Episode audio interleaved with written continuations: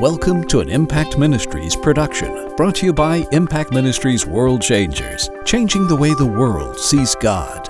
Learn how you can become a world changer today by visiting www.impactministries.com. Now, here's your host, founder of Impact Ministries and developer of Heart Physics, the self development programs that have changed thousands of lives around the world, Dr. Jim Richards. Hey, I'm Jim Richards. I want to welcome you to Impact Cyber Church.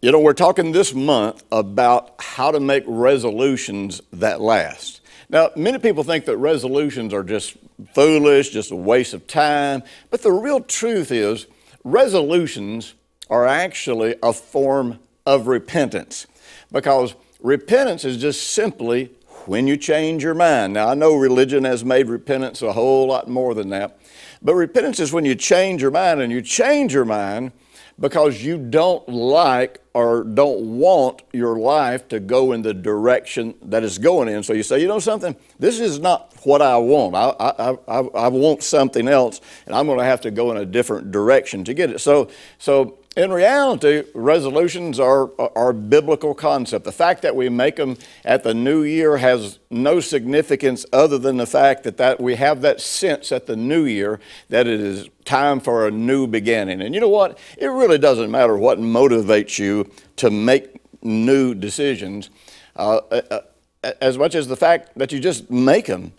that you make decisions about your life. But as you know, most decisions that people make about their life, most resolutions, uh, not only do people break them, but they break them really pretty quickly. Most resolutions, uh, are, some resolutions are just broken within a couple of weeks. I think the majority of resolutions that people make at New Year's are completely done within less than two months.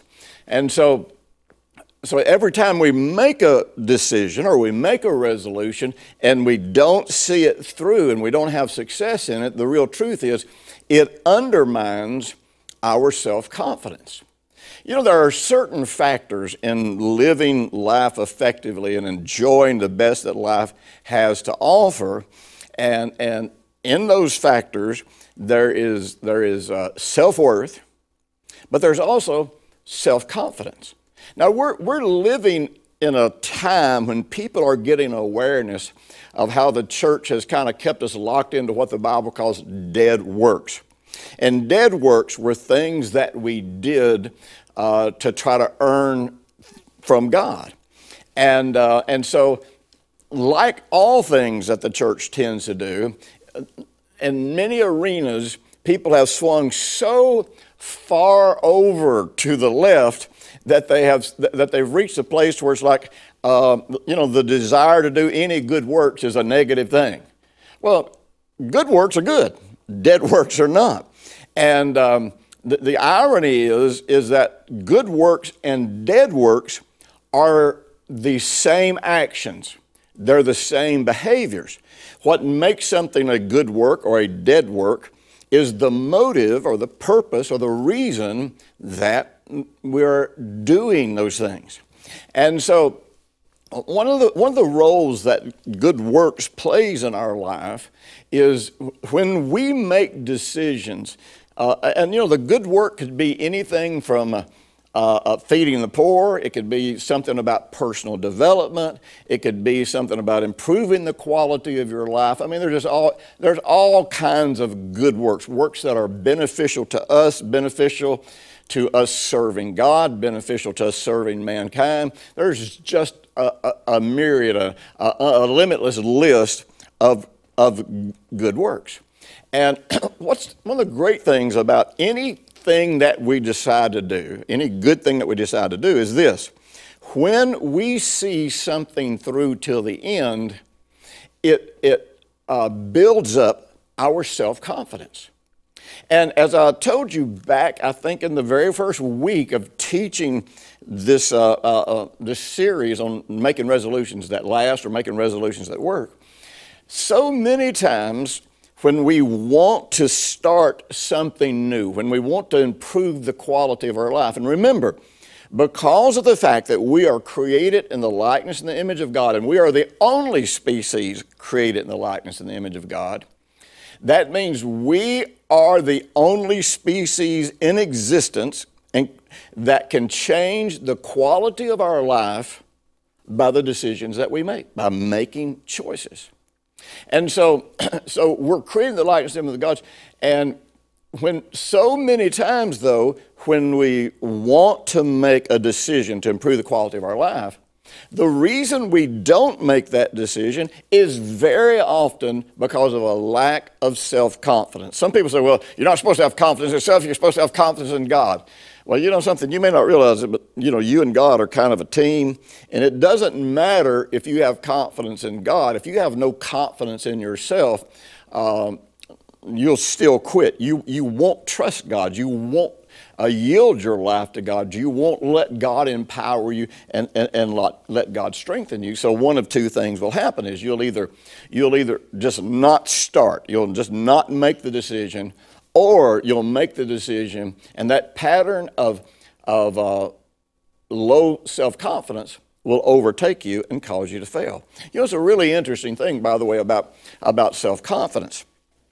When you start something and quit, and particularly if there's strong emotional factors involved with when you quit, strong feelings of being a failure or whatever, um, or if you do it repeatedly, your brain actually creates um, these uh, neural factors, if you will. That's not the right word, right biological word. It's a word. I'm going to make up a word here and use it. These neural factors that have to do with your neural pathways and how you connect thoughts together through your synapses and all that kind of stuff.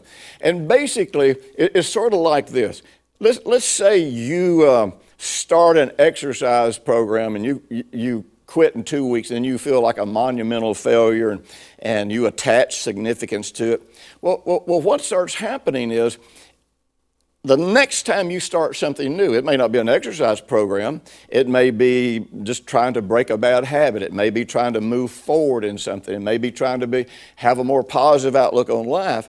You will get yourself programmed to where your brain tells you in two weeks is when you quit, because that's when you quit before, and that's when you had strong emotional significance about quitting.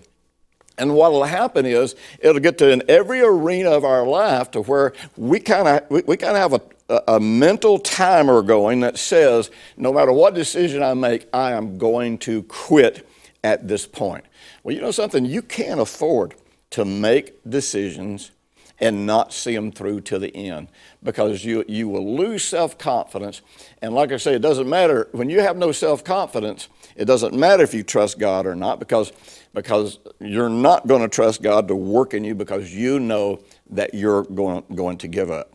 Now, listen, God has called us to do some very specific things in planet Earth. And one of the things that the majority of believers don't believe is that God has, number one, He has called us to be a success in planet Earth. And, and we're going to go into that a little bit today, but we're going to go into that a lot next week. God, because if we're created the likeness and the image of God, then God is a success. We should be a success. And God has uh, created us in such a way that we not only have the privilege and, uh, and the right to make decisions to become a, a success, we have a responsibility to become a success. Now, I've shared this with you over and over again. There are a few foundational laws of faith. And if you do not get solid in these foundational laws of faith, your faith will always be hit and miss at best. And you'll always struggle with wavering, and you'll always struggling with feeling like you're kind of unsure as to what to do and to how to do it. And I'm, I'm going to tell you, I want to move you past that because no matter, no matter how good the material is, when you build a house, the best material in the world will collapse and become worthless if it is not built on a strong foundation.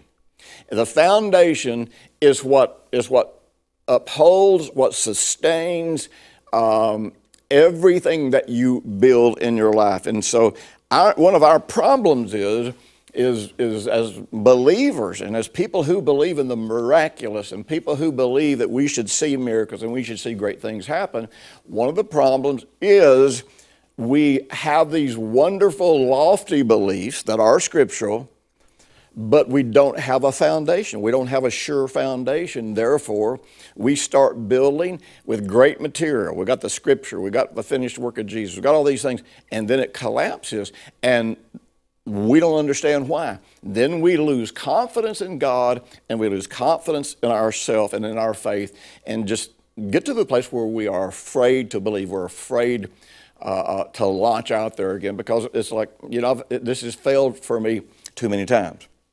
So I've said this before, I'm going to repeat this over and over again. The first foundational law of faith is this you have to believe in the biblical account of creation. And I'm telling you, you will never be solid in your faith. I'm not saying you won't have faith. I'm not saying you won't get a lot of things to work. I'm just saying it's going to be kind of hit and miss. And you will struggle with many biblical concepts if you're not absolute in the biblical account of creation. The second thing, and there, there are some other laws in here, but these are the top two. The second thing is you have to believe that you are created in the likeness and image of God and what that implies about you and how you're supposed to function as a human being. You see, we, if we don't know that we're created in the likeness and the image of God, then we have no concept of how we are supposed to function in planet Earth. And what I have seen, religion has come in, and as I've said many, many times, religion will take biblical words and redefine them. Religion has come in and presented the idea that God is sovereign, but they don't define sovereignty to mean what it really means. Because sovereignty says that we that, that God has the capacity to make choices uh, independent of outside influences. In other words, he can make his own choices. He doesn't have to answer uh, to anybody for his choices, and nobody can force him to make his choices. Religion went back to, to Greek mythology, and Greek mythology came from uh, uh, Luciferianism or Satanism all the way back to the garden that presents the idea that as sovereign, God is in control of everything. Now, I'm telling you, nearly every Christian I talk to, and uh, uh, you know, when tornadoes go through and tragedy strikes, everybody plays the sovereignty card in that God is in control of everything. So he must have had a good reason for making this happen.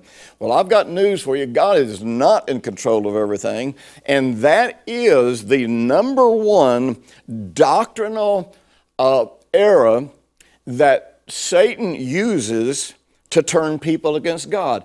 If God is in control of everything, then He can't be a good God because how could the world be so messed up? How could the world be so bad? Look at all the pain and suffering. And if God was a loving God, He would do something about it. But you see, that doctrine is based on the fact that we reject the first thing that God said about man. We are created in the likeness and the image of God, which means we too are sovereign. You see, God leads us, God teaches us, God gives us His Word, but He gives us freedom of choice. We are free to make our own choices. And uh, we, can, we can make our choices based on what God says, we can make our choices based on the world system, which is based on Luciferianism. And, and I want you to understand every choice you make is either rooted in Satanism or it is rooted in the Word of God. And there's really not an in between because we have been influenced uh, uh, by Satanism through the world system, through the government, through our education, through the news media, through all of these sources. And we have come to believe, even in the medical community, we've come to believe in determinism. Your, your DNA, you have no choice about whether you're going to be healthy or not. You know, that's no different than what the Chinese believe that, that if you were born a certain month of a, you know, of a certain year, you're going to have, you're going to have certain diseases and that sort of thing. And it's no different than any other superstition, but we think because men in white coats say it, that, they evidently are smarter than God and know more than we do. But the real truth is, now we know that medical determinism is completely false. Our DNA doesn't control us.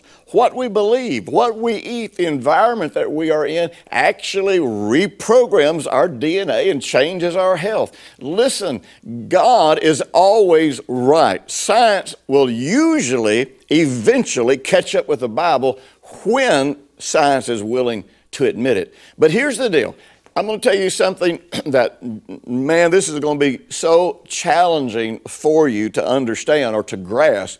But if we are created in the likeness and the image of God, there are things we absolutely must get hold of. See, we have this concept. Almost, almost everything that we want to have happen in our lives in conjunction with our faith, uh, we ask God to do. And the truth is, most of the things that need to happen in our life, God has already made provision for them. And, you know, we call it the finished work of Jesus. I remember one time I got a letter from a guy and I really understood it. He was really upset. He said, Why do you keep insisting on calling it the finished work of Jesus? Well, the finished work of Jesus is because his part's finished, God's part is finished. Uh, what's left is our part. God will work with us when we do our part. He'll strengthen us when we do our part. He will comfort us when we do our part. He'll lead us when we do our part. But if even the Holy Spirit is called the comforter, the one, the one called alongside the help, he's not called the doer, he's called the comforter. So I'm going to tell you something that you probably have never ever heard, but the real truth is this is what the Hebrew believers knew all along we are called to be co creators with God. You see, we have this concept that, uh, that when God created the world and then rested, uh, that everything was done. Well, the Bible says He rested from His work. And, but after God created the world, and the universe, God then spoke to man in Genesis 1:28, and He says, "Now look, you're created in my likeness and the image. I want you to go forth and have dominion. And next week we're going to look specifically at what that word dominion, what it really means, what it really implies.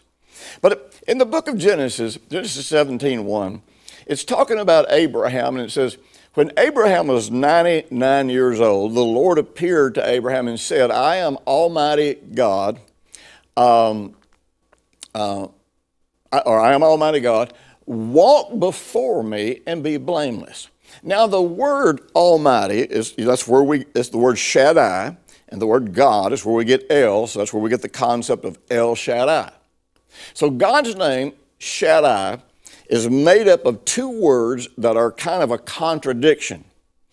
And it means, if you break the words apart, it can mean, He who said, enough. So another translation, and this is the way uh, this is the way some Hebrew scholars translate this particular verse. I am God the Creator who said enough. Now walk before me and become perfect. Now that word perfect, by the way, it, it is this is not just uh, you know the concept of becoming flawless. It's the concept of becoming complete. And what we understand and what, what the, the, the, Hebrew sages understood and what the language implies is that neither the world nor man had reached the ultimate of what it would become, of what either would become. Since God gave man dominion over planet Earth, then man had the responsibility then to determine, if you will, the, the uh, future or the ongoing creation of planet Earth. What would Earth become after man was given dominion.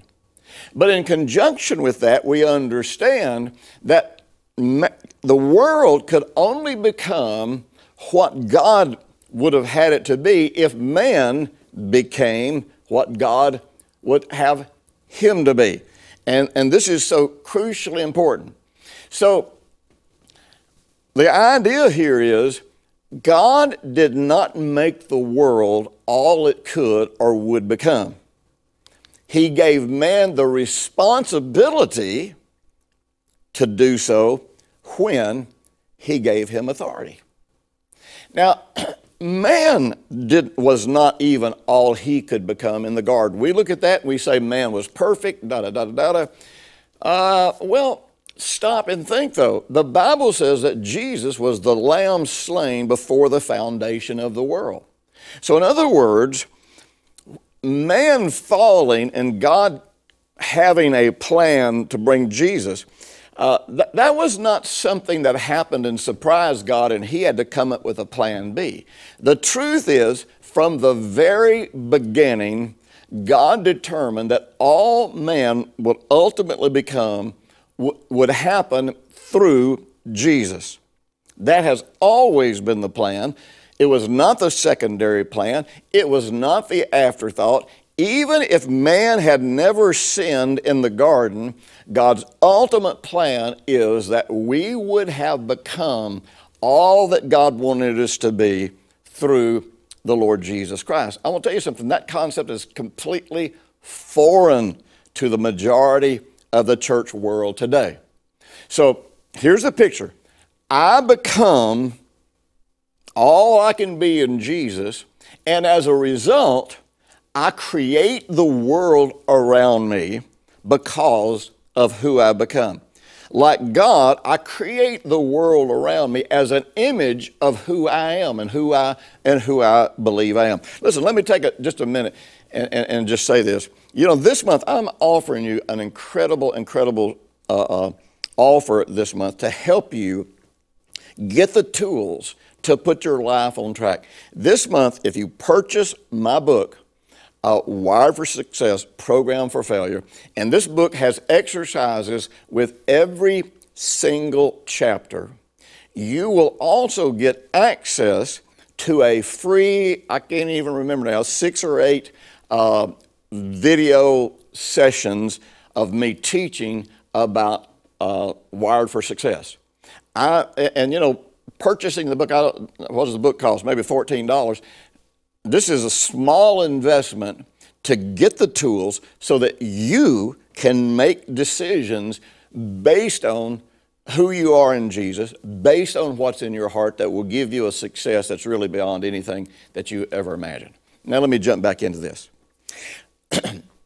One of the things that we understand uh, from the laws of, of physics. As quantum physics has emerged and replaced some of the antiquated concepts of Newtonian physics, or actually maybe put the concepts of Newtonian physics into perspective. You know, Newtonian physics are pretty effective when it comes to large masses, but quantum physics deals with the energetic level of creation and, and, and deals with the realm that you, that you can't see. Receiving a Nobel Peace Prize for his research in quantum physics, Max Planck, and I believe it was 1927, in his acceptance speech, he said this. He said, We think that we are observing the world around us, but the truth is we are in interplay with the world around us, and it is becoming what we believe or what we expect it to become. I can't remember his exact terminology on that last part. But the point is this the world is becoming a reflection of our beliefs, of our expectations, of our character, of our intentions, and of our desires. We are creating the physical world around us. And what we believe about the physical world around us uh, and, and how we function in the physical world around us is, is determining what it's going to become. Now, remember, when God created the world, He conceived something in His heart. So, for a minute, I, even though we're all collectively influencing the entire world and all has become. And remember, Proverbs is full of scriptures. It talks about how when the righteous rule, the city rejoices. Why? Because when the righteous rule, they create a world around them that's based on justice and righteousness. You know, when, uh, when a country becomes like our country is right now with all of the chaos, all of the conflict, you know, one of the things you know, you know that wicked people have been in power. You know, the laws that make it possible for, for, for murderers to go free, that make it possible for people to, to, to steal from you and never have to pay it back, the laws that make it possible for pedophiles to be, in, you know, have access to your children, the, you know, all of this crazy stuff that's going on. Uh, there's one reason is this way, because we have allowed the wicked to rule, and the Bible talks about the fact that when the wicked rule, they produce wickedness. When they get the wealth, they produce wickedness. So, but forget all that for a minute and just think about your world. Think about your environment. In your environment, what you believe in your heart. See, remember, this is the way God did it. He conceived something in his heart. And once it was conceived in his heart, he spoke it into existence. And then and, and the, the, the environment had to become what he believed and conceived. Well, that's exactly what's happening in our world. Our heart creates the boundaries, the extent of how far that we can go in our world. And the real truth is we are co-creators with God, not only in the world as a whole, but we are co-creators with God in the world that we live in, in our families, in our marriage, with our children, with our employment, with the level of our prosperity. And it is becoming exactly what we believe it to become because after all, of the abundance of the heart, the mouth speaks, and, and you are going to speak what you really believe about your world. You may do it subtly, you may do it indirectly, and you may even only utter it to yourself, but you are speaking and believing and creating the world around you. So, the real truth is the way to bring about an incredible transformation in the world around you is by bringing about a transformation in your own heart. And that's what I'm going to give you the tools to do. And by the way, that's what, Wired for Success will teach you how to do. I want to mention something else. I have a mentoring program, it's called Ultimate Impact.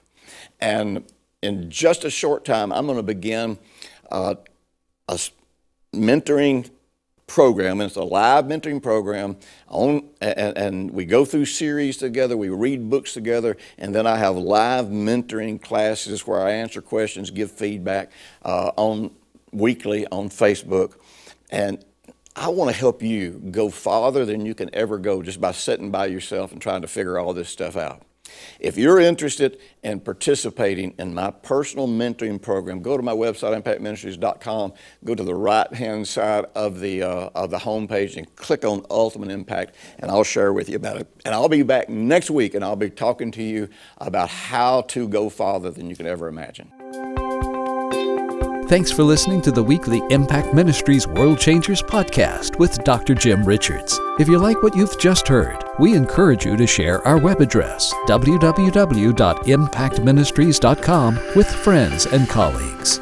Be sure to check out the resources section of our website for previous podcasts and our videos. Join us next week for another great message by Dr. Jim Richards.